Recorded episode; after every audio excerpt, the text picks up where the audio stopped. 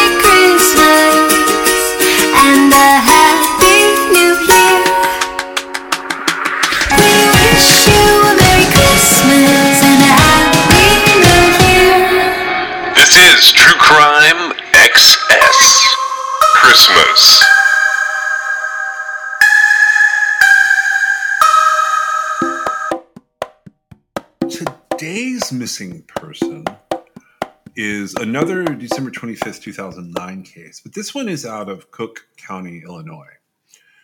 In NamUs, you can find her under 33139. Her NamUs case is created March 29th of 2016. But uh, that's several years after she goes missing. Uh, she's an African American female, five feet to five feet two inches tall, 160 to 165 pounds. When she goes missing in 2009, she would have been 56 years old. And if she were alive today, she would be uh, 69 years old. There's not a lot about her, but she has started to make some appearances on some of the different television shows and stuff. We're going to talk about her from the perspective of Charley Project and NamUs, but the Examiner, the Chicago Tribune, the New York Daily News, My Fox Boston, and America's Most Wanted have uh, picked up her case. I will say that on the Charley Project, she's classified as endangered missing out of Glenwood, Illinois. And they do state that she is a recovering drug addict, but that she had been clean for many years prior to her disappearance. And she has light brown hair, brown eyes, a, a, a prominent gap between her two front teeth, and that both ears are pierced in the lobes, and one ear, which I can't tell from the pictures, is pierced in like the upper cartilage. I had never heard of her before, but I'm going to highlight her today. Her, there's something interesting with the vehicle in her case too. I'll bring that up in a minute. So Viola is last seen leaving the Glenwood, Illinois residence of her adult daughter, Angela. This is on the morning of December 26, 2009. Although the date of last contact varies for her between the 25th and the 26th, it's all roughly within the same 24 hour period. Latrina, another daughter of Viola's, is the intended destination. She tells Angela that she's going to see her. Latrina had just been released from the hospital and apparently lived about 15 minutes away from Angela. Viola never arrives. Her family ends up reporting her missing December 29, 2009, after their own search efforts don't don't find like they don't find her basically.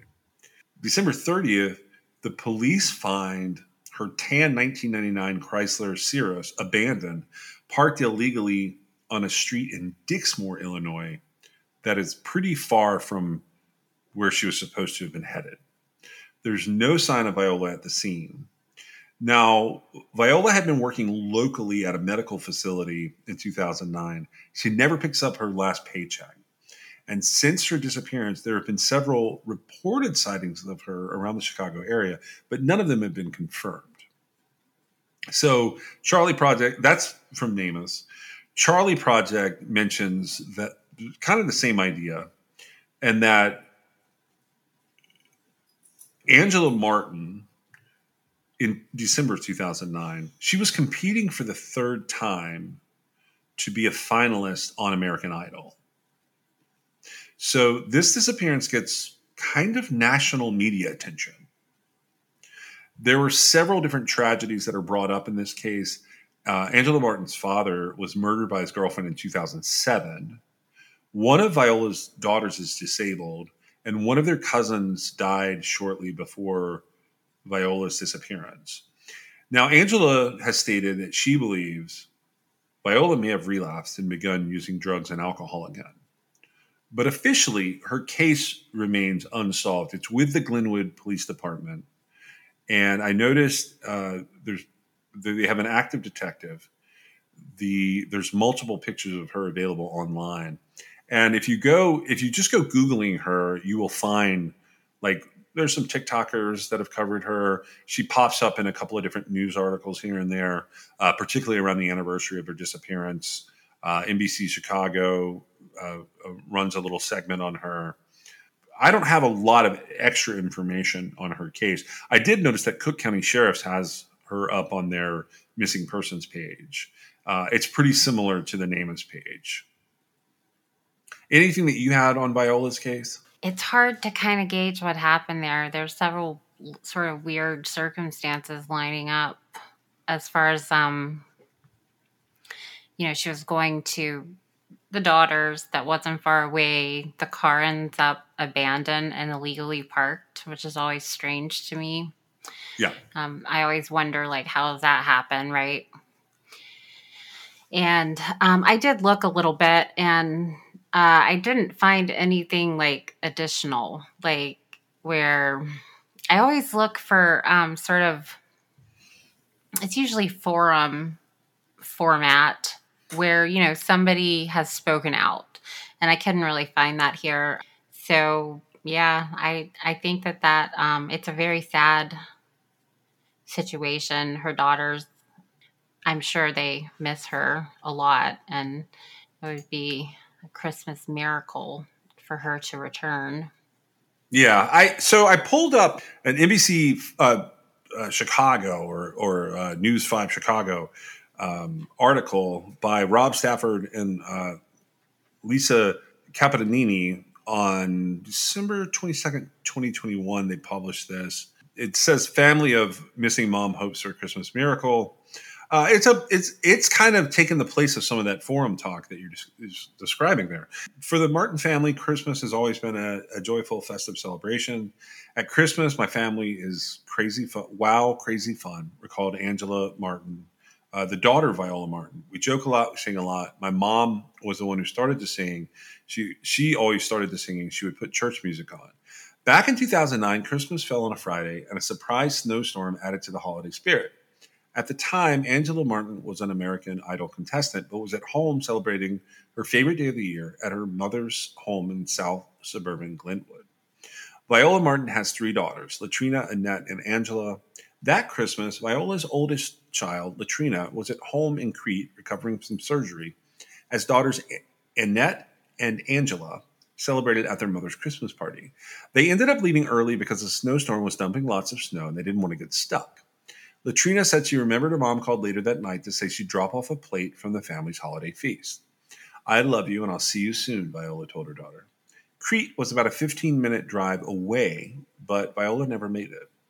Five days later, police found Viola's car, the 1999 tan Chrysler Cirrus, parked at a forest preserve in Dixmoor, a town in the opposite direction of Latrina's home. The keys were gone and her cell phone was on the seat. There were no signs of foul play. There was no signs of foul play, but her family said they haven't seen her since. I don't want to celebrate Christmas, Angela said. I cut my phone off.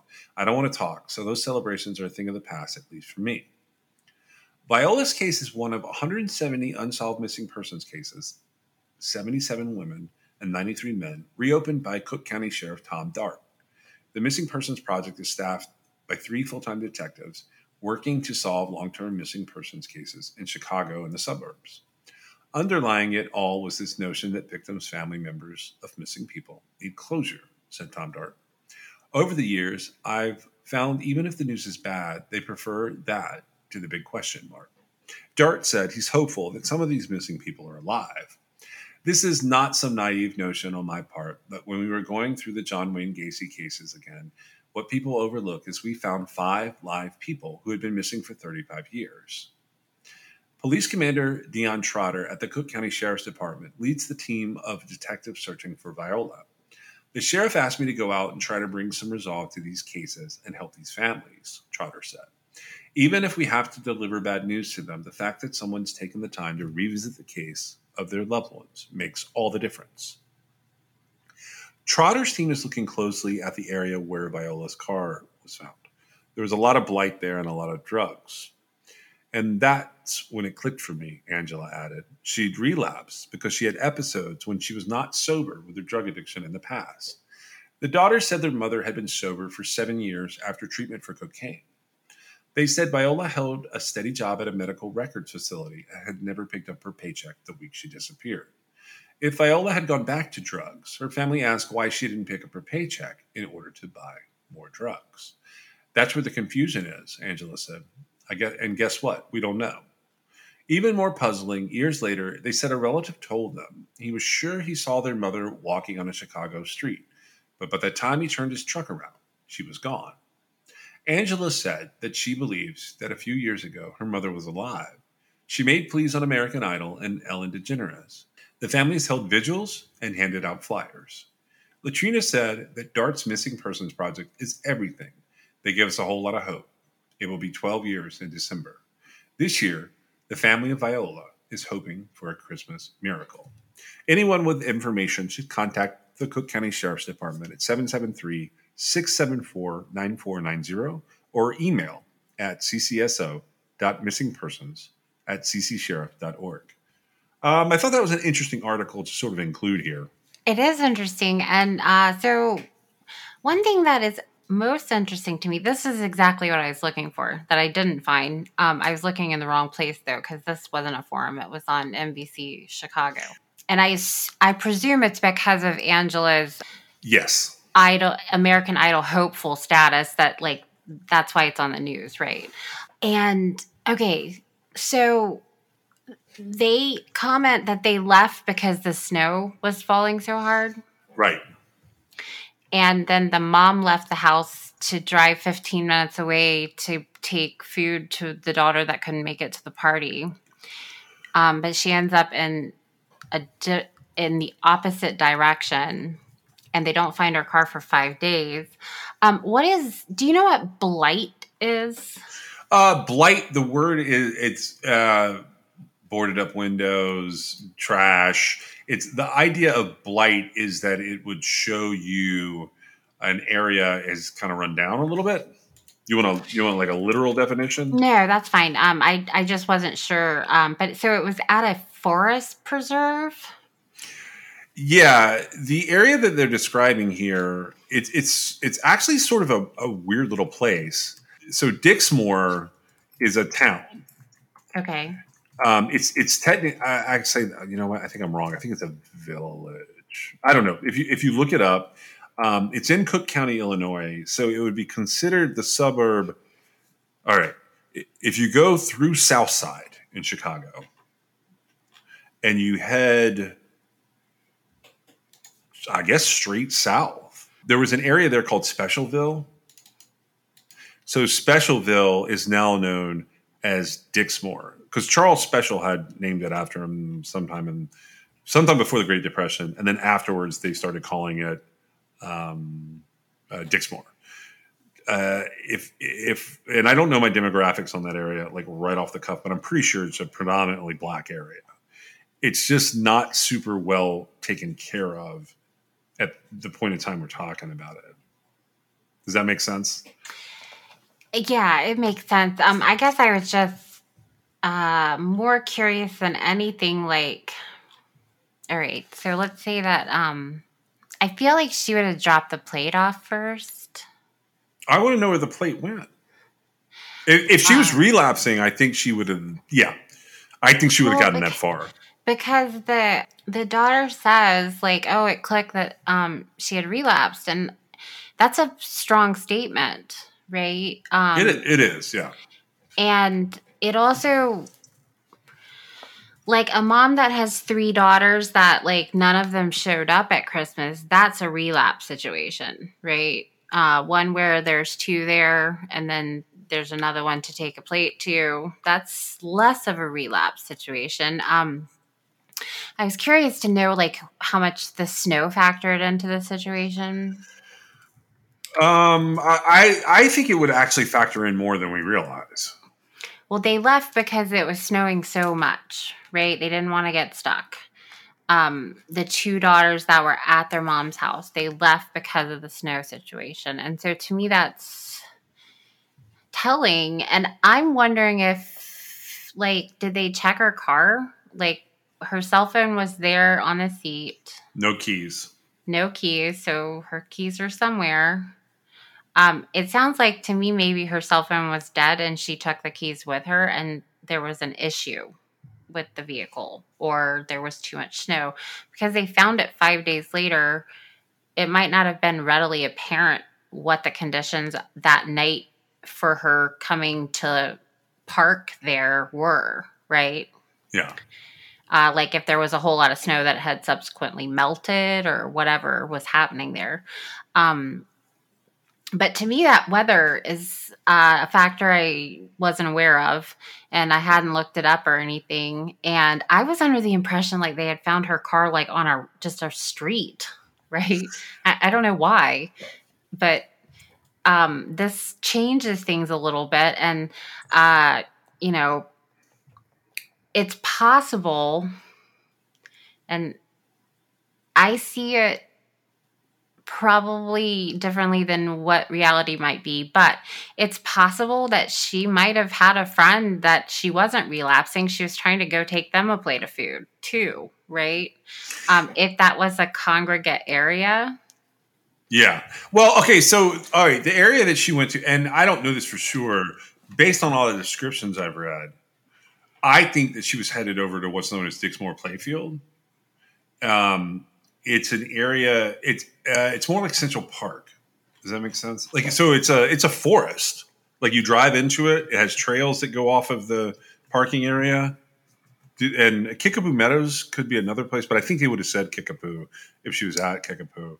so what Um, would she have been doing there exactly what you described to some degree. So, in my opinion, she either would have been visiting someone who lived right up on the edge of the playfield, or and there's houses that go pretty close, or she would have been meeting someone there, like at one of the shelters, and like there. Uh, when I say shelter, I mean like a picnic shelter, because other people may have had their, you know, Christmas celebration there that lived close to uh, to Dixmoor Playfield.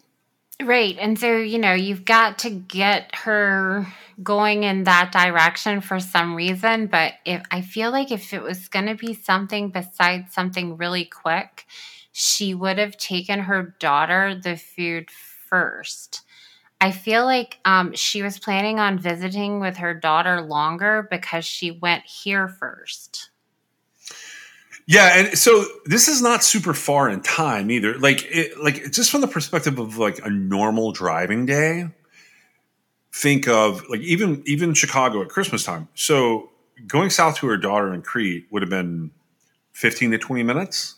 This is fifteen to twenty minutes the other direction, like almost exactly north of Glenwood is how you get uh, to Dixmoor. But Crete is almost directly south of Glenwood, kind of to the west a little bit. But Right. And I, I don't know. It seems like maybe um I, I feel like there could be more information here. Um I don't know this far out that there's gonna be more information, but at the time uh, you're right. Where's the plate of food? Was there a plate of food in there? If not, like, you know, what happened to it?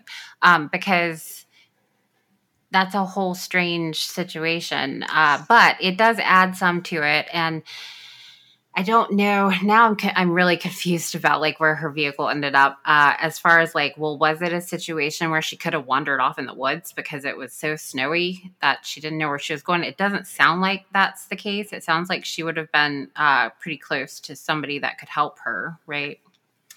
Um, but if you, uh, if you consider all the circumstances, um, I, I feel like relapse would be one of the very last things I would come to, honestly. But Well, I you know I don't want to contradict her daughters because they would, you know, they can make their own presumption about that. But it just seems like a very, uh, it doesn't fit, right? Yeah, I, well, it doesn't fit to me that she never picks up the paycheck. Honestly, like not picking up the paycheck, you got to be pretty deep to be relapsing and to not be to feel like you got so much money on you that you don't need to go pick up your paycheck. That's weird. Um, that's not like a you know uh, that's not something I would expect from someone who had relapsed. Um, I, I don't know. I thought this was uh, okay. So first of all, I thought this was important for a number of reasons.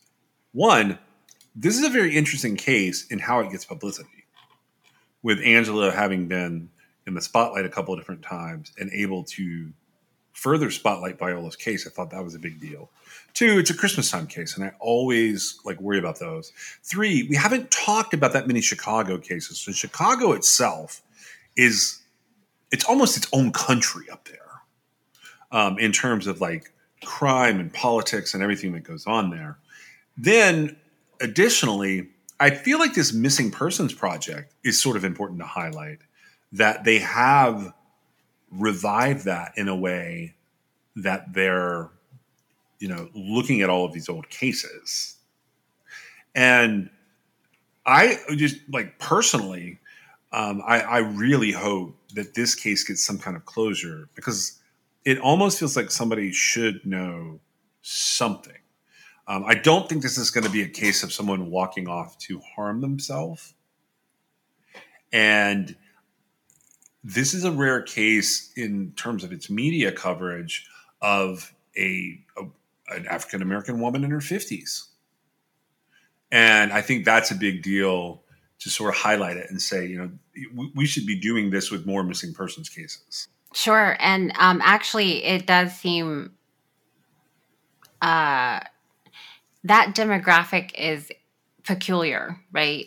As far It as being a missing person, it is a peculiar um because she's not uh so old that like you you know she's an older person wandering off, right?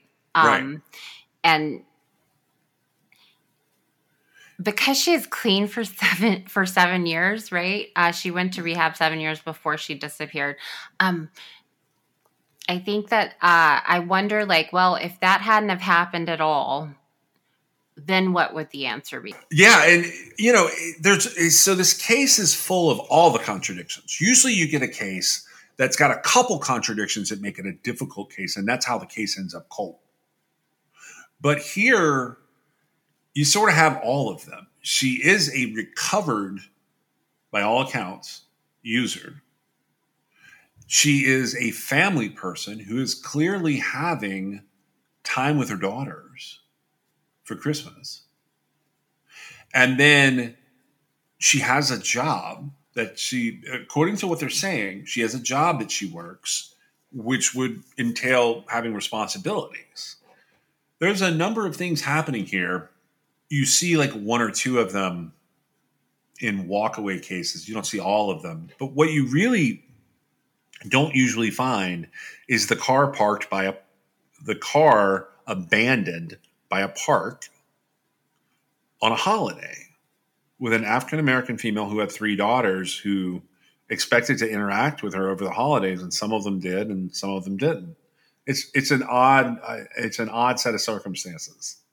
It is. It's very odd. Um, and it is, uh, you know, it's a mystery, and unfortunately, it's a mystery that's gone on for you know quite a while now. Yeah, I would, you know, I would be totally curious what it looked like in terms of canvassing the area where her car was. So her car is found five days later. I understand they're saying it's abandoned off the forest preserve and the phone is there, the keys aren't. I am dying to know how many interviews they conducted because that's exactly the type of thing that catches people's attention. And the the neighborhoods that are around here, for lack of a better word, Christmas is very important to those neighborhoods, and they do have a lot of family around at that time. I think there would have been people home over the course of these two days, and uh, you know, certainly people home during the snowstorm, and they would have seen this. But that's the part that makes it a little weird. It's a snowstorm going on. People are leaving because there's a snowstorm going on, and she's headed the opposite direction of where she's supposed to be going. Yeah, it, it's I don't think she's going for a hike. Is my point. You know, I don't think she gets lost in a forest preserve on a hike, which is like, you know, we've talked about some of those cases. no, yeah, you're not going to be doing that at night in a snowstorm on Christmas when you've told your daughter you're bringing her a plate of food. Yeah, you're bringing her a plate of food. Which is, again, I feel like this was like if she left the house in the vehicle to go to her daughter's house and she was the one driving, this is weird. This was a quick stop before she took her daughter her plate, which the food's going to get cold. Like, I mean, I can see this how this is happening. She who whatever was going on here, she wanted to do it quick because she wanted to get to her daughters, right? This wasn't a situation where um she wasn't going to uh in like she didn't tell her daughter she was coming and then with no intention of going right Yeah. i don't think um the other thing is like what if it you know what if she didn't drive her van there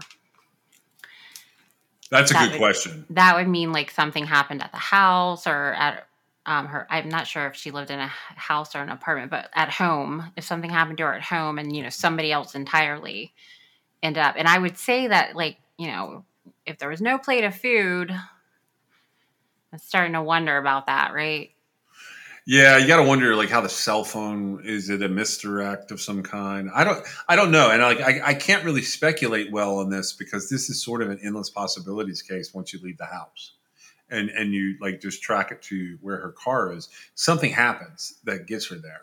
Um, whether uh, I, I have no idea how that goes down in a way that she has just vanished off the face of the earth and that was the that was the final reason I felt like it was important to uh, highlight her cases because it honestly is a head scratcher. It is, and uh, hopefully somebody will have some information at some point, and or they will think of something. And you're right. I feel like the people who lived there at the time, or who would have passed through that area at the time, they possibly could have seen something that they would have noticed, and they may not even realize they have the information. Right? Yeah, that's why I was saying I wonder if like a canvas was done I think it's going to be really hard now, though.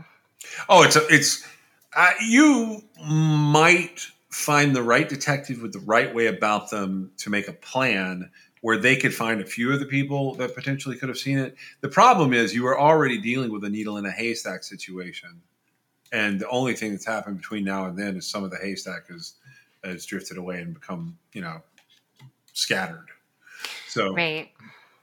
uh, I have an exoneration today out of New Jersey. You want to you want to move over to that? Sure. Okay, so this exoneration case is uh, it's from a crime in 2003. Uh, it's a murder, and then there's a, a weapons possession charge and a robbery attached to it. It's out of Hudson County, New Jersey.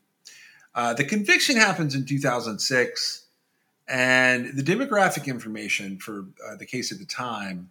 This is a black male who would have been 33 at the at the time of the, the crime being reported. His sentence was 30 years, and he ends up exonerated in 2023. Now, contributing factors to this one were a false confession, false or misleading forensic evidence, and official misconduct, but there's no DNA contributing to this. Uh, this is a, a fairly new one. And it, you know, the newer the cases are, the more detail we kind of get from this. So this is kind of a long.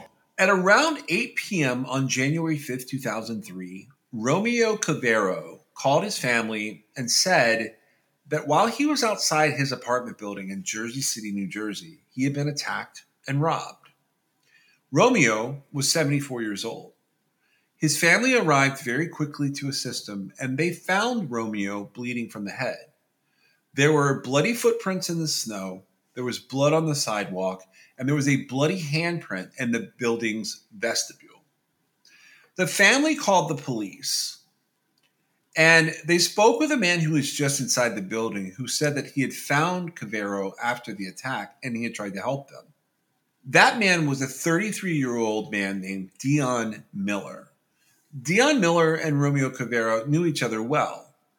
Dion did odd jobs for Romeo and lived with his grandmother in an apartment on the same floor as Romeo.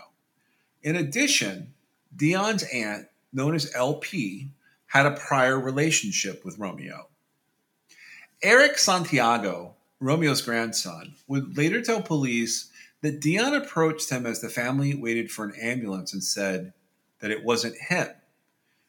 According to Santiago, he said that Dion smelled of alcohol and was rambling. Romeo told Officer Carmine Disbrow of the Jersey City Police Department that he had been hit on the head and robbed by a black male driving a black vehicle. He said that he did not know his attacker. Carmine said that Romeo appeared coherent, although he was a little shaken and he was dazed. Later at the hospital, Romeo told another officer that he might be able to help identify his attacker if the officer would show him some photographs. The officer asked Romeo to call the police after he was released from the hospital, but that never happened. Romeo went into a coma and he died on January 9th of 2003. That night, between 11 p.m. and midnight, detectives Martin D'Angelo and Sean Means, along with two uniformed officers, went to the apartment building where Romeo had lived. Dion's grandmother lived on the first floor. The seniors' housing complex had a secure entrance, so the officers had to wait until a resident opened the front door before they could go in to Dion's grandmother's apartment. The officers said they asked Dion to come to the police station. Dion would later testify that he told his grandmother he'd be back and he felt comfortable leaving with the officers. He rode without handcuffs in the back of the cruiser. Around 12:30 a.m. on January the 10th, Dion's interview begins. At around 1:45, according to the police, Dion Miller said that he might know something about the attack. These statements were not written down or recorded, and Detective Means would later testify that at this point, officers asked Dion to sign a statement acknowledging that he had been read his Miranda rights. After a pre statement interview that was unrecorded and lasted about an hour, Dion Miller gave a taped statement that said he acted as a lookout for a man named Rock and another man, and that these men had robbed Romeo, hit him on the head with his cane, and left in a black truck. Miller said he stayed behind to help Romeo get inside the apartment building.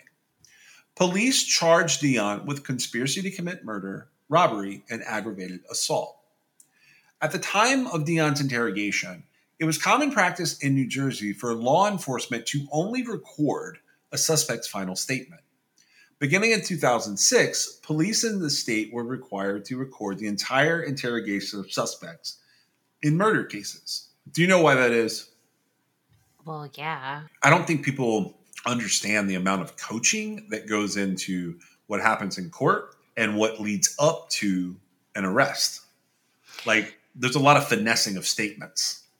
Right. And I mean, I guess at some point in time it could have been like a resource issue, but once we had digital recordings, there was really no reason not to record everything. I realize it makes for more work later, but it also covers everybody's uh, credibility, right? It does. It it adds it it adds a layer of transparency that can complicate cases. So, okay, the name the name of the man that they call Rock here, that is the nickname of a man that Dion Miller knows. And in the court documents, he's identified as RB. Dion's aunt is identified as LP. So RB is LP's boyfriend. And RB has a teenage grandson, CB, in the court documents. So after Dion's statement is recorded, police bring in his aunt, her boyfriend, and the boyfriend's grandson, and they question them on the morning of January 10th. After they question them, they let them go. Sergeant William Haney of the Hudson County Prosecutor's Office told Dion Miller that the three potential suspects had contradicted his account. So basically, the statements that LP, RB, and CB give don't match what Dion said. So then Dion tells him he wants to make a new statement and he signs a second Miranda waiver. After another unrecorded pre statement interview, Dion gives a new recorded statement at 2:41 p.m. And this new statement, he says that Romeo said something that triggered Miller. So Dion says that he got triggered by Romeo. He took Romeo's cane and he struck him three to six times on the head. He said he didn't take any money. So at this point, Dion is just charged with murder. The police begin the paperwork to move Dion to the Hudson County Jail. That took a few hours. And before they managed to complete his booking and his transfer, Dion gives a third statement. This is why you don't talk to the police. Well, you certainly don't sign a third Miranda waiver. Yeah, he signs a third Miranda warning waiver and he gives a third statement. In this statement, he says that he hit Romeo in the head, he took his money, and then he left him and he went to the liquor store. On the way, he panicked, but he dropped the money and he goes back to the apartment to check on Romeo. Dion's trial for the murder of Romeo Cavero takes place in 2005 in Hudson County Superior Court. Prior to trial, Dion's attorney had moved to suppress all of his statements to the police. He argued that Dion did not intelligently waive his rights and that Dion was effectively in custody from the time the police entered his grandmother's apartment. He wants to argue here that there should have been a Miranda warning before Dion leaves the apartment and goes to the police station. I don't know how many Miranda warnings they want or how many waves they want in this case. Essentially, you have a custodial issue. Like, is, is he in handcuffs? Is he not in handcuffs? And there's a lot of semantics that go, that go on in a situation like this. I don't know how you go to argue against three signed Miranda waivers, but then I have to ask myself, why did the police have him sign three Miranda waivers? Well, right. And I would have to say, I would personally, um, I would argue that having signed three of them, the person was incompetent to have signed the first one. It is a telltale sign, not to mention the argument being presented here with them showing up to take him in to talk to him. Uh, if there was nothing wrong like if he was legitimately a suspect and police legitimately felt like he was the perpetrator, they would have immediately read him his Miranda rights. Well, uh, more importantly, they would have arrested him. It Well, wouldn't have been didn't- none of this come with us, please. Well, they didn't have enough to arrest him. Right, and that's what they get to. So this hearing takes place about the suppression of these statements. And Sean Means says that he and Martin D'Angelo arrived at the building and they took with them two uniformed officers. That's a little weird for a knock and talk to have four guys. Don't you think? I, I mean, I, I don't know. Why would you take the two uniformed officers if you're not making an arrest? They're hoping he's just going to spontaneously confess. That's what they're hoping. I, I think that they might have been concerned. It seems like you take uniformed officers because you want to make sure that they know you, you're a cop, I guess. Uh, that would make sense too. You're right. Yeah. and then like if if you're going to have an issue right the uniformed officer because police officers in uniform are more recognized than detectives in suits right Yes. okay And not all That's all. detectives wear suits either. right All right, so we've got this uh, suppression hearing going on, and D'Angelo says that police did not have enough evidence to consider Dion a suspect, but he didn't explain why the police didn't ring the door doorbell or simply make a call into the apartment. Dion testified at the hearing. He said that around 11:45 p.m. on January the 9th, he and his grandmother saw someone shining a flashlight through their living room window. So this is a, a an apartment window that's being shined. Grandma calls 911. The dispatcher tells grandma that the police are already there's units at this building. So then there's a knock on the front door of the apartment in the like in this secure area. Dion says that after he and the detectives arrived at the police station, they go into an interrogation room and he and Martin D'Angelo are chatting about sports. Sean Means makes coffee, and Dion said he asked Martin D'Angelo why he was there and whether it had to do with Romeo being in the hospital. According to Dion, Martin said, Yeah, that's correct. He's dead, you son of a bitch, and we're with homicide.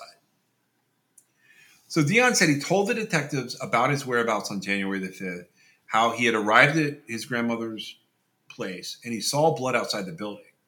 He said that he had actually been worried she was hurt, so he went in and he checked on her. But when he followed the trail of blood, it led to Romeo's apartment.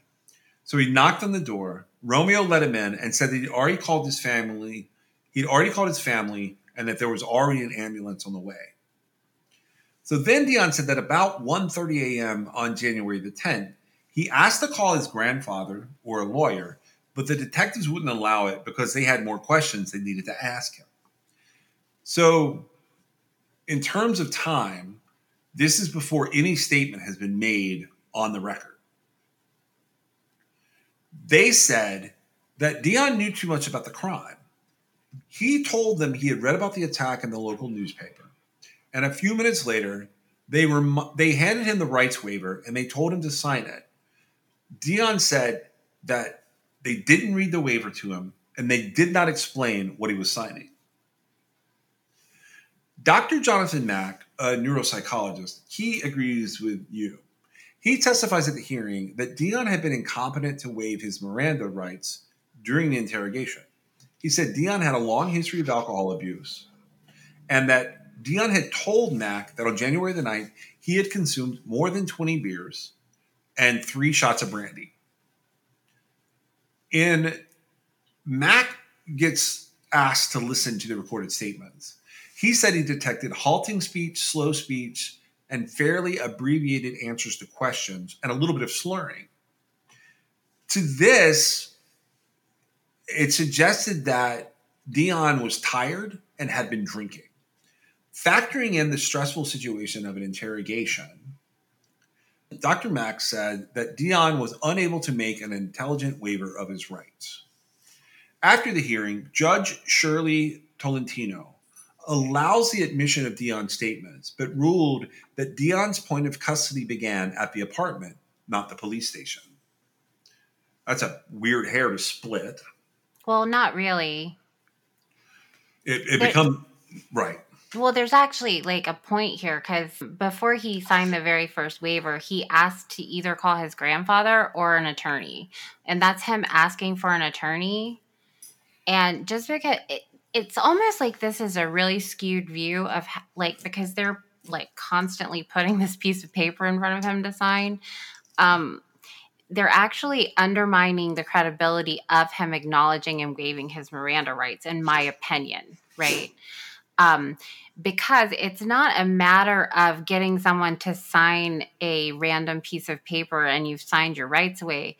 It's police should actually really want somebody to understand the fact that like everything you say right now is going to be used against you in court right and you know you have the right to not incriminate yourself and the fact that it's um, that he was in custody beginning at his apartment it should substantially change uh, the way that the rest of everything is viewed That's a that's a really good perspective on this, I think. And I think it's probably why in my head I'm always like, do not talk to the cops. Because I think that going along with what you just said, the police sort of think of it as their job to minimize the importance of these technicalities they have to meet along the way to get to what they want. and they want to squeeze it through right Yeah. like they, they're like talking to this possibly inebriated tired man and they're going okay yeah so here's your rights you know you need to sign but go ahead and tell me that story, right? Yeah. Um, and to me, that's just bad police work. Like this guy got in the vehicle with you without handcuffs. He's down at the station. I got news for you, buddy. He didn't do it. he lives with his grandma.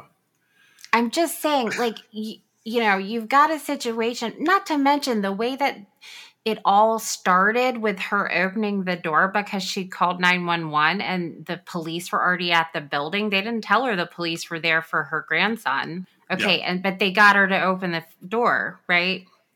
I mean, I'm just saying this is some shady stuff happening here.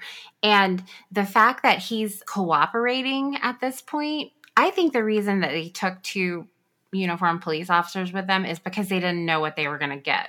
Yeah, Like- that's a good that's a good point. Yeah, and Okay. like I agree with what you're saying. Yeah. And I feel like while, you know, there was a couple of things that kind of factored in here. I mean, the uh the very first thing was Cavero before he, you know, he was alive for a couple of days and before he died, he said that it was a black man in a black vehicle that attacked him.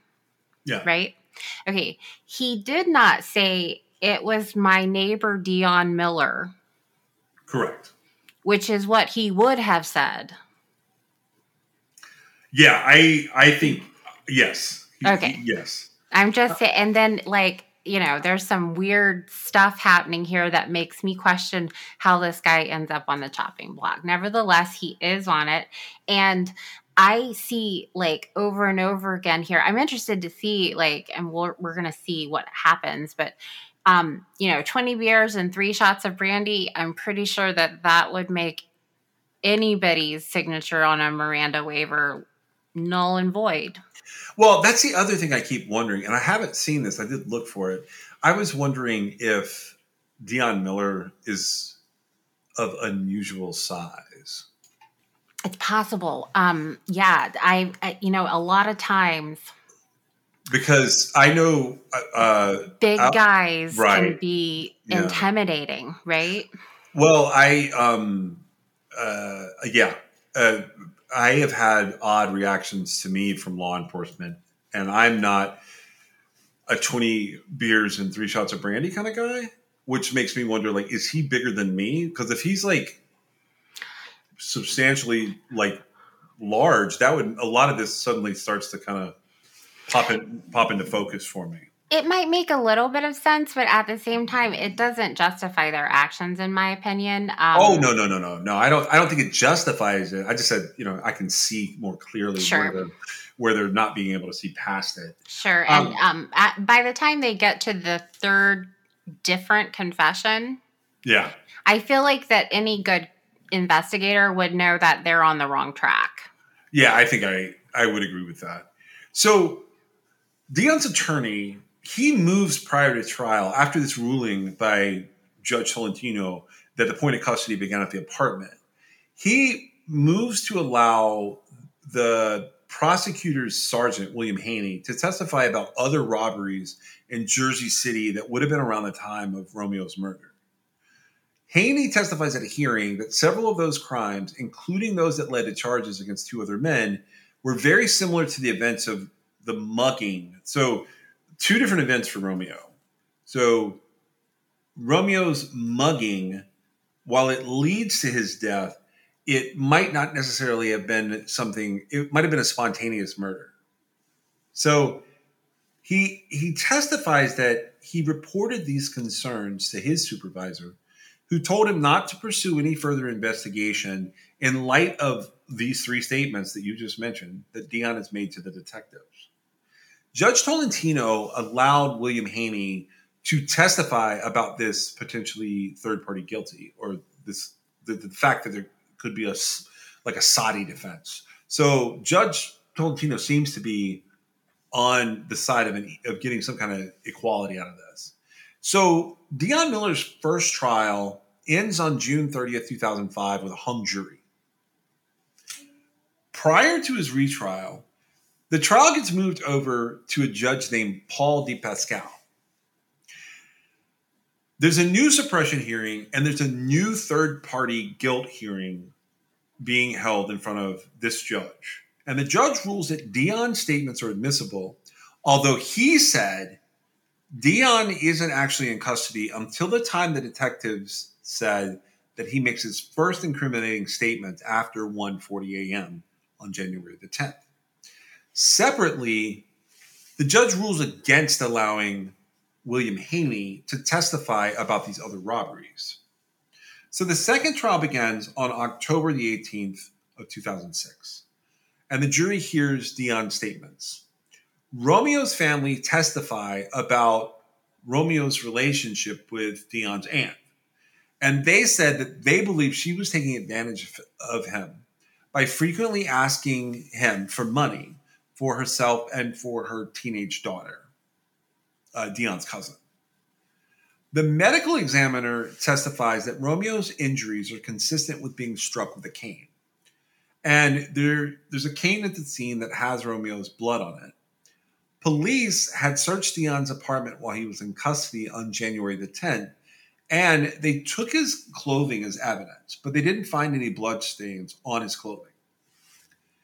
Dion's attorney does not present an alibi defense, and the only defense witness was Haney, but he was barred from testifying about the other robberies.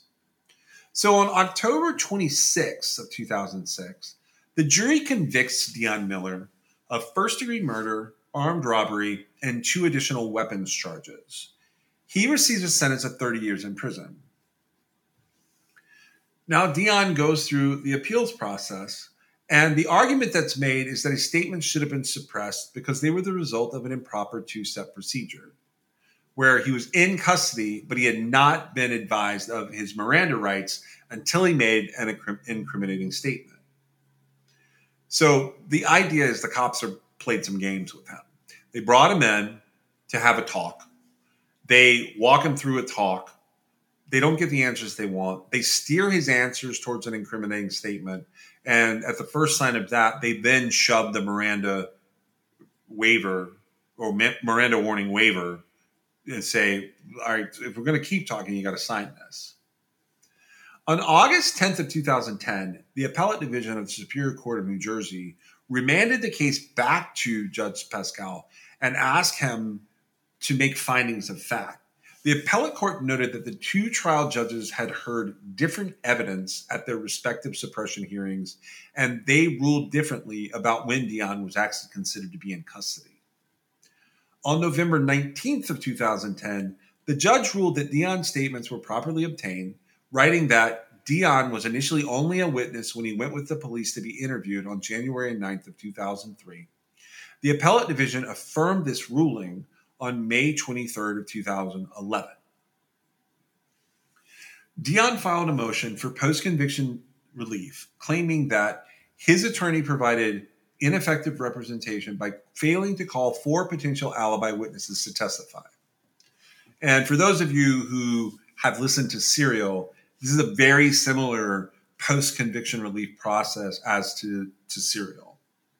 So Dion's three sisters and his niece testify at an evidentiary hearing that they had seen Dion in the hours before the attack on Romeo and that he had left their house sometime before 8 p.m. to return to his apartment to get his grandmother ready for bed.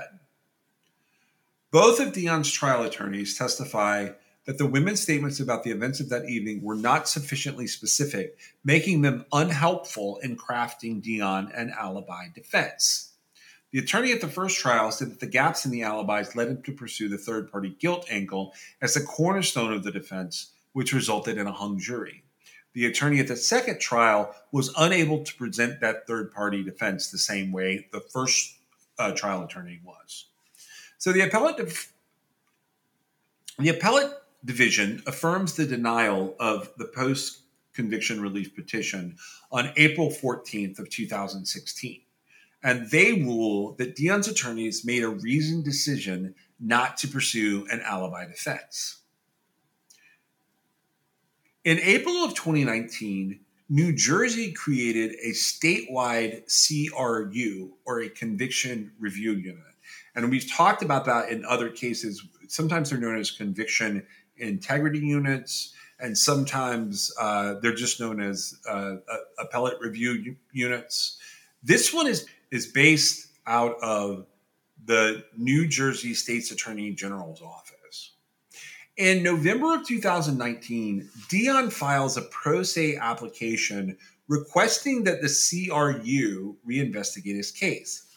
And during that investigation, the New Jersey Innocence Project at Rutgers University began to represent Dion. On July 24th of 2023, Dion's attorneys filed a motion for a new trial that was joined by a memorandum from the CRU, which said that Miller had suffered a manifest denial of justice. He had been wrongfully convicted for a murder he didn't commit. CRU investigators interviewed William Haney in April of 2023, and he told them about numerous problems with the interrogations. He said that prior to Dion making a second and third statements, the detectives fed Dion information and then would have him repeat it back. At one point, William Haney said the officers called the prosecutor's office to find out how many times Romeo had been hit in order to square Dion's statement with the evidence they had. William Haney said that Dion Miller didn't know how much money had been taken from Romeo until the detectives told him. And if you'll remember back to us talking about it just now, he doesn't even mention the money in his first statement. William Haney said that Dion appeared to be drunk and exhausted as the questioning continued over 17 hours of interrogation. He said at one point, even Sean Means appeared to doze off. So Haney said that he spoke privately with Dion and he asked him if he had attacked Romeo. Dion said no. And Haney said he asked Dion, why was he confessing? According to William Haney, Dion said that he didn't want to get hurt. So William Haney said he told the Jersey City detectives about the possible holes in Dion's statements, but the officers didn't want to investigate other suspects. He called this a quote rush job. Separately, the CRU interviewed Dion's aunt, her aunt's boyfriend, and her aunt's boyfriend's grandson. At the time of the robbery, the boyfriend and the grandson lived together. And the grandson said that the police came to their house and they took them both in handcuffs to the police station. His mother was also at the residence, but she was not to allowed she was not allowed to accompany her son. At the station, the police told the grandson that his grandfather and Dion had accused him and that he would be going to prison instead of the prom. The grandson was isolated for several hours, and then his mother showed up. The tone of the officers changed, and the grandson was allowed to leave. CB was saved from further abuse when his mother came to advocate for him, according to the CRU's brief, but no one came to help Dion. The CRU noted that Dion's statements didn't match Romeo's account. Romeo said the assailant left in a car. Dion never said that. Romeo also never said that he was struck with his cane. Most importantly, Romeo told the police that he could identify his assailant, but he never identified Dion, even from the safety of the hospital. The CRU brief also said that there is now a greater understanding of false confessions and the situations that give rise to them than existed in 2003 or 2006. Dion's confessions check many of those boxes, which is this is, goes back to what you were saying, Meg. He's intoxicated and he's likely experiencing withdrawal at the time he gets an end of the 17 hour interrogation, and he was tired. He also had a limited ability to understand the waivers that he'd been given. In addition, his innocence might have worked against them. The CRU cited research suggesting that innocent people sometimes confess because they believe that the truth will finally come out anyways. After the hung jury at the first trial, the state offered Dion a deal. If he pled guilty to second degree manslaughter, the state would recommend a sentence of four years in prison. At the time, Dion had spent more than two years in pretrial custody, which would have been credited towards his sentence, reducing his additional incarceration. Dion, nevertheless, refused to accept it, said the CRU brief. It is difficult to believe that a guilty person would have turned down this bargain. On July 27th of 2023, Judge Mitzy Galis-Menendez of Hudson County Superior Court granted Dion a new trial and then dismissed the charges against him. Dion was released from prison. Attorney General Matt Platkin said in a statement Every day throughout our country, our criminal justice system is tested. Many times, justice prevails. When it fails, it damages the system's effectiveness and credibility. It is the responsibility of each of us to acknowledge our mistakes and attempt to right the wrongs that have been done. Laura Cohen, who is one of Dion's attorneys, said, We hope that the lessons learned from this matter, particularly with regard to the causes and frequency of false confessions, will lead to exonerations of other innocent people and help prevent future wrongful convictions from occurring in New Jersey. Well, Dion's going to be home for Christmas. He will be, and um, it the whole situation is such a shame, right? Um, he lost twenty years of his life um, because he was a, an upstanding uh, guy who was innocent, who thought, you know, my neighbor has been hurt, been robbed and attacked and hurt, and I'm going to go to the police station and help. Yeah, that's what he thought. And um, so, uh, of note, Dion is the second uh, case that the CRU has found in New Jersey that has ended this way. The first one was uh, the case of Taryn Hill. Um, he had been found to have been wrongfully convicted of killing two men in Camden. He'd been sentenced to 60 years. He's been in prison for 16 years at this point, but he had been sentenced to 60 years.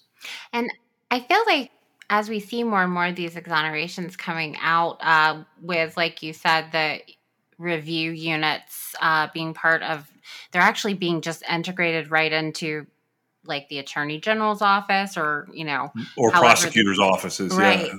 and um, as we're seeing that uh, so a lot of times it's a new generation that is exonerating the convictions that the wrongful convictions right so um, i feel like that could ease the burden a little bit because it's not it's not someone having to eat their own crow right Yeah, Um, I think you're right. Yeah.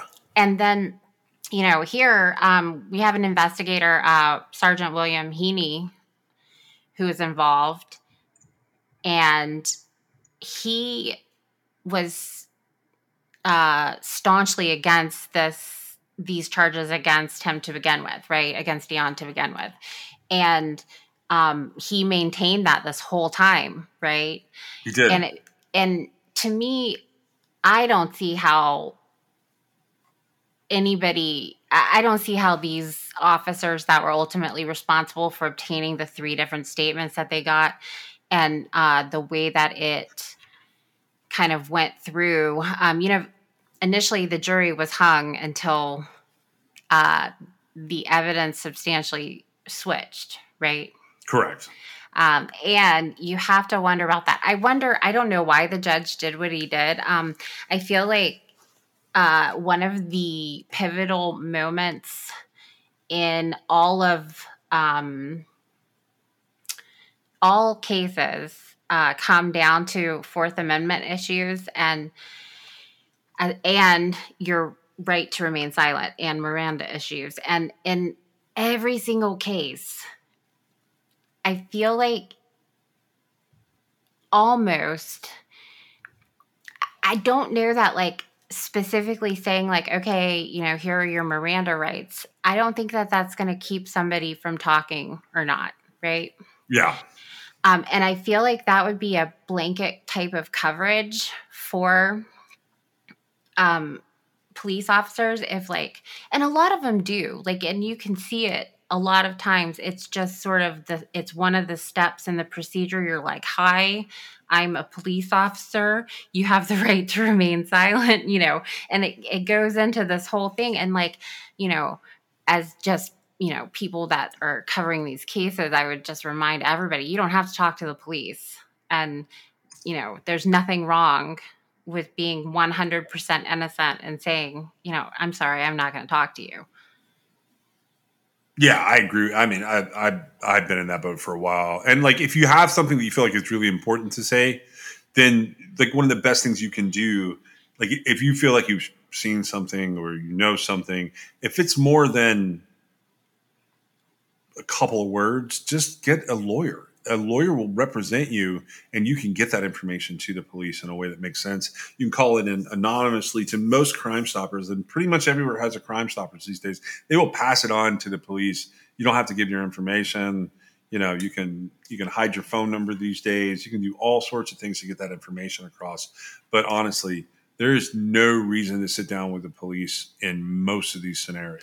There's certainly not a reason to go with the police once they've uh, come into your grandmother's apartment in the middle of the night, um, even if they do let you sit in the back seat without handcuffs on.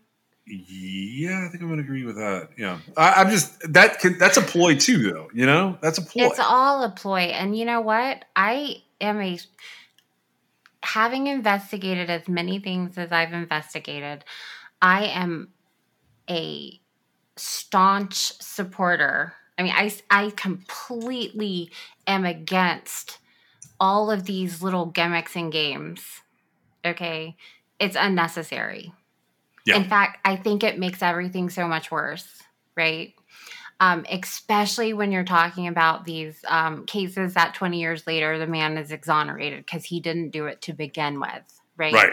Yeah. So, you know, investigators are, uh, you know, they're, I assume they're pushed to do their job because I imagine a law enforcement investigator who doesn't solve any cases probably isn't going to be employed for very long. However, we are just now at this point where all of these convictions, all of these cases that were closed are now having to well, they're not being reopened. They should be reopened, but the people are being exonerated now, right? Of course, these men are probably long retired, I imagine, 20 years, right? Uh, yeah, you're you're definitely running up against being retired with a lot of these. Right. And so was it really worth it? Was it worth pushing investigators to make arrests on cases just to have innocent people go to jail? So now you don't only have the original victim of the crime, you've now got this innocent person that was convicted on your watch. Yeah. Right. I mean, I, I feel like uh, it's it's severely misguided, right? And it's a big waste and it's it destroys an innocent person's life and it's a burden it's a further burden on society because you've let the person who did it continue to be free Yeah. Yeah. I, you know, I, mm, this, uh, the waste of resources. I, I hate to be the one to say that, but that's always like in the back of my mind.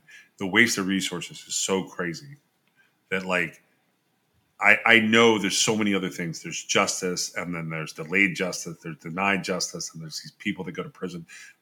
I if people could see the amount of money that's wasted in all of this, because since we've started doing this, I've started looking at more and more what all these court procedures cost. oh that's insane It's so bonkers. And like I, you know, I don't want to be that guy that like points out that the only ones getting rich in these cases are lawyers, and that includes all these like because some of these cases have had big settlements come out of them. Most of them do not. Most of them, the statutes are getting to the point now that they kind of get a set amount if something has happened to a person and they're wrongfully convicted and and then they get exonerated. And you know what? I'm a, I'm honestly um I it concerns me that I feel like the legislation has actually considered the like well if we pay them this much versus if we avoid you know false convictions to begin with like i feel like they've done that cost benefit analysis. And it's bothersome because that's a bottom line number okay? And to to have you know to be at the point where like all the states need to have you know a wrongful conviction compensation package uh And an, and a conviction integrity unit. written into law to the extent that you know it has to happen now i mean come on people it, it feels like that should be a clue right It really, it really should be. and I don't know why people aren't getting it. It it's so strange to me. Um, I don't know how these guys. I don't know how investigators, um, like in Dion's case, where they're sitting there, they've had him waive his Miranda rights three times. It's the middle of the night. He gives three different statements. how do they feel like that they got justice for the victim? How do they sleep at night? I I don't know. And so I like, so in my mind, I'm thinking, well, they had to have thought they were doing the right thing, except now I know like it's entirely possible that they knew that they weren't doing the right thing and they didn't care because they didn't feel like investigating this. It was just another guy that, you know, it was just an old, another old dead guy, right? I, I Yeah. don't know that that's what they said. And, but, you know, and oh, this guy, well, he'll end up in prison anyway, right?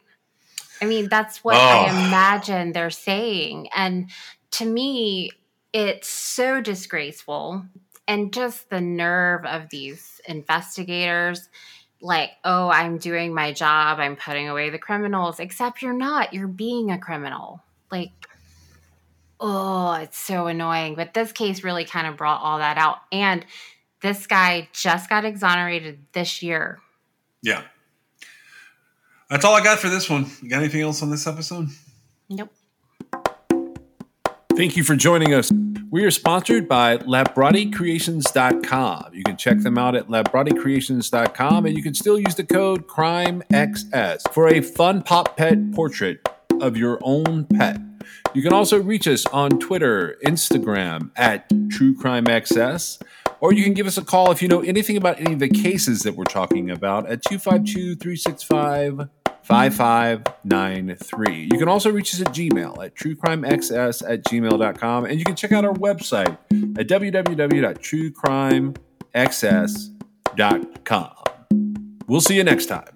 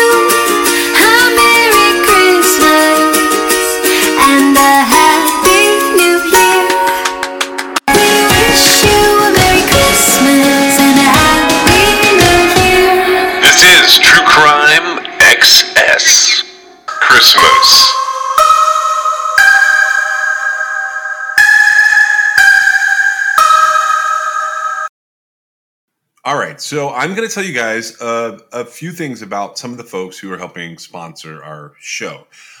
Now, LabRottie Creations sponsors our show, and you can always use the, the Crime XS code there. Um, you can also just message them uh, at uh, Labrati Creations, and they will generally do something for the people who come from True Crime XS. They were our very first sponsor. They've done a lot for the show, and that code is Crime XS at LabRottieCreations.com. The first new advertisers that we have, and I've I've selected all of these guys. I've selected all of these advertisers. So the very first one is Cure. Now I'm going to tell you guys about this uh, about Cure as being one of our sponsors. If you're an athlete, you know that proper hydration is key to peak performance, but plain water can be boring and sports drinks can be filled with artificial ingredients and added sugars. That's why we love Cure. It's a clean and effective way to stay hydrated and perform at your best. I use it late in the day when I switch out of caffeine mode. Specifically, when I hit the pool or I go play tennis with my wife, I use Cure to help me stay hydrated. It helps me recover after a long day. Now, you guys may not know this, but I build things. And right now, I've been building several structures on our property out here. Among those is a new podcast studio space for myself. I do a lot of that work at night and into the wee hours. And I always have some cure with me to go into my aluminum water bottle. Hydration is not just about filling up my aluminum bottle with water. Cure Hydration is an oral rehydration solution that contains the perfect balance of electrolytes and glucose to help your body absorb water and rehydrate quickly. Whether I'm building things or putting the podcast together or chasing these dogs that you sometimes hear in my studio up and down the trails to get them worn out, Cure Hydration is the way that I choose to go. Cure Hydration is an oral rehydration solution or an ORS that contains the perfect balance of electrolytes and glucose to help your body absorb water and to rehydrate quickly. The formula is made with all natural ingredients like coconut water powder and pink Himalayan salt. It's free from artificial flavors, from sweeteners, and preservatives. Cure Hydration is vegan, gluten free, and non GMO, making it a great option for anyone with dietary restrictions or preferences. The packets are convenient and easy to use. You just mix them with your water and you drink. They're perfect for on the go, they're perfect for travel, and anytime you need a quick and effective hydration boost, ready to combat dehydration, then you try Cure today and feel the difference for yourself. You can use code TrueCrimeXS for 20% off your order. That's T R U E C R I M E X S. I have a link that I'm putting in the most recent episode show notes, and True Crime XS will get you 20% off.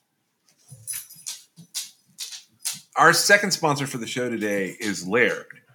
Now, Laird has a list of things that they want me to tell you about. They have better ingredients with amazing taste and functional benefits.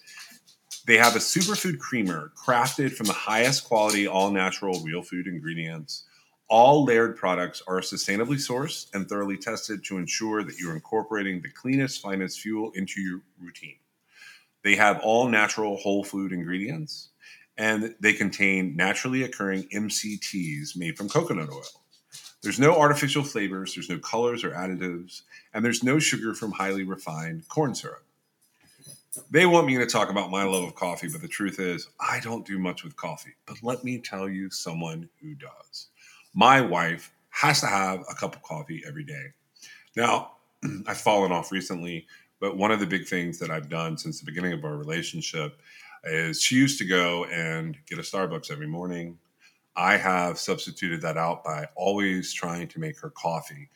It's not going to be every single day of time from when I met her, but for the most part, almost every day, I make her coffee. I put her creamers together and I make sure that she has a good way to start her day.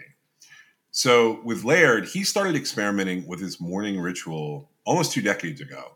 He found that when he started adding fats to his morning cup, like coconut oil, he had amazing energy throughout the rest of his day. He gradually perfected this recipe for an epic cup of fuel, and he began sharing it with his friends in the surf community. I'm an ocean guy, so I saw this item and I was like, okay, we're going to try this one out. Are you ready to feel more energized, more focused, and supported? Go to lairdsuperfood.com and add nourishing plant based foods to fuel you from sunrise to sunset. And you can use our promo code at checkout to save 15% off your purchase today. Our offer code for this for Laird is going to be True Crime XS. Pretty much everywhere except for LabRottie Creations, if you use True Crime XS, that will get you, uh, at Laird, it'll get you 15% off. At some of the other places, they'll get you 20% off. Uh, I'm going to tell you about two more uh, sponsors today. So the first one is, uh, the third one is Liquid IV. So let's talk about the real reasons that you need to hydrate. Late night TV binging, back to back Zoom meetings, going on a walk with your friends. Everyday hydration is not just for high energy athletic endeavors. Liquid IV is the number one powdered hydration brand in America. It's now available in sugar free. This is years in the making, but Hydration Multiplier Sugar Free uses a proprietary zero sugar hydration solution with no artificial sweeteners. It's got three times the electrolytes of the leading sports drink, but it's also got eight vitamins and nutrients for everyday wellness. Liquid IV hydrates two times faster than water alone. Keep your daily routine exciting with three new flavors. They've got white peach, green grape, and lemon lime. I love all of these flavors, but I think that my favorite is probably the green grape. Uh, white peach, I use as a secondary flavor, and lemon lime, I leave here for my kids and my kids and my wife. Uh, Liquid IV believes that equitable access to clean and abundant water is the foundation of a healthier world. They also partner with leading organizations to fund and foster innovative solutions that help communities protect both their water and their futures. To date, Liquid IV has donated over 39 million servings in 50 plus countries around the world. You can get 20% off when you grab your Liquid IV Hydration Multiplier sugar free or any other variant at liquidiv.com and use code TrueCrimeXS at checkout. That's 20% off anything you order when you shop Better Hydration today using promo code TrueCrimeXS at liquidiv.com. And the last sponsor I want to tell you about is Zencastr. We are part of Zencastr's creative network. We've been using Zencastr since about midway into our first season. Uh, Meg and I experimented with a lot of different ways to put the podcast together. And the truth is, Zencastr was an, an integral ingredient to us being able to bring you this show. It's so easy. It's now super easy. You can record a podcast with Zencastr. You can log in using your browser and you start recording a high quality podcast right away. You can record studio quality sound and up to 4K video with your guest. You get to feel a sense of Zen, knowing that Zencastr's multi layered backups ensure you will always have your recordings in the highest quality, even if the connection is unstable. You sound your best I mean, if you've ever worried about what you sound like, Zencastr's post production process makes you sound buttery smooth. It automatically removes those ums and ahs in your recordings. It removes those awkward pauses in conversation, too. You can set the right podcast loudness and levels while reducing background noise with a click of a button. That's how you don't hear my dogs every uh, second of every episode. Zencastr is all in one if you've thought about podcasting before and realized that you need a lot of different tools and services, those days are now over. With Zencastr's all in one podcasting platform, you can create your podcast all in one place and you can distribute to Spotify, Apple, and other ma- major destinations. Just go to zencastr.com slash pricing and use my code TrueCrimeXS you're going to get 30% off your first month of any Zencastr paid plan. You can also check out the other plans they have available. I want you to have the same easy experiences that I do for all my podcasting and content needs. So zencastr.com slash pricing. The offer code is True Crime XS, and it's time for you to share your story today. Uh, we are also adding New Era as a uh, sponsor for the show. New Era Cap is a headwear and apparel brand founded in 1920 in Buffalo, New York. Now, uh, I actually have some experience with New Era caps. My dad and I have been through multiple iterations of baseball caps through the years. We collect different styles, different eras, and now my teenager has started his own cap collection and has several new eras as the centerpieces our favorite teams may not be the same, but our outfits are all topped with the same new era ball caps. Uh, we love the quality and the ability to wear what the players are wearing. Not to mention, New Era is the leading headwear manufacturer with quality licensed products. You can support your favorite college or pro team in style from the official headwear provider for the MLB, NFL, and NBA. You can get a stylish accessory for your everyday ensemble and support True Crime XS just shop the official headwear and get 15% off when you go to neweracap.com. That's N E W E R A C A P.com slash true crime XS. You can also use the code true crime XS at checkout. That's it. That's all you have to do. And that's 15% off your order using the promo code true crime XS.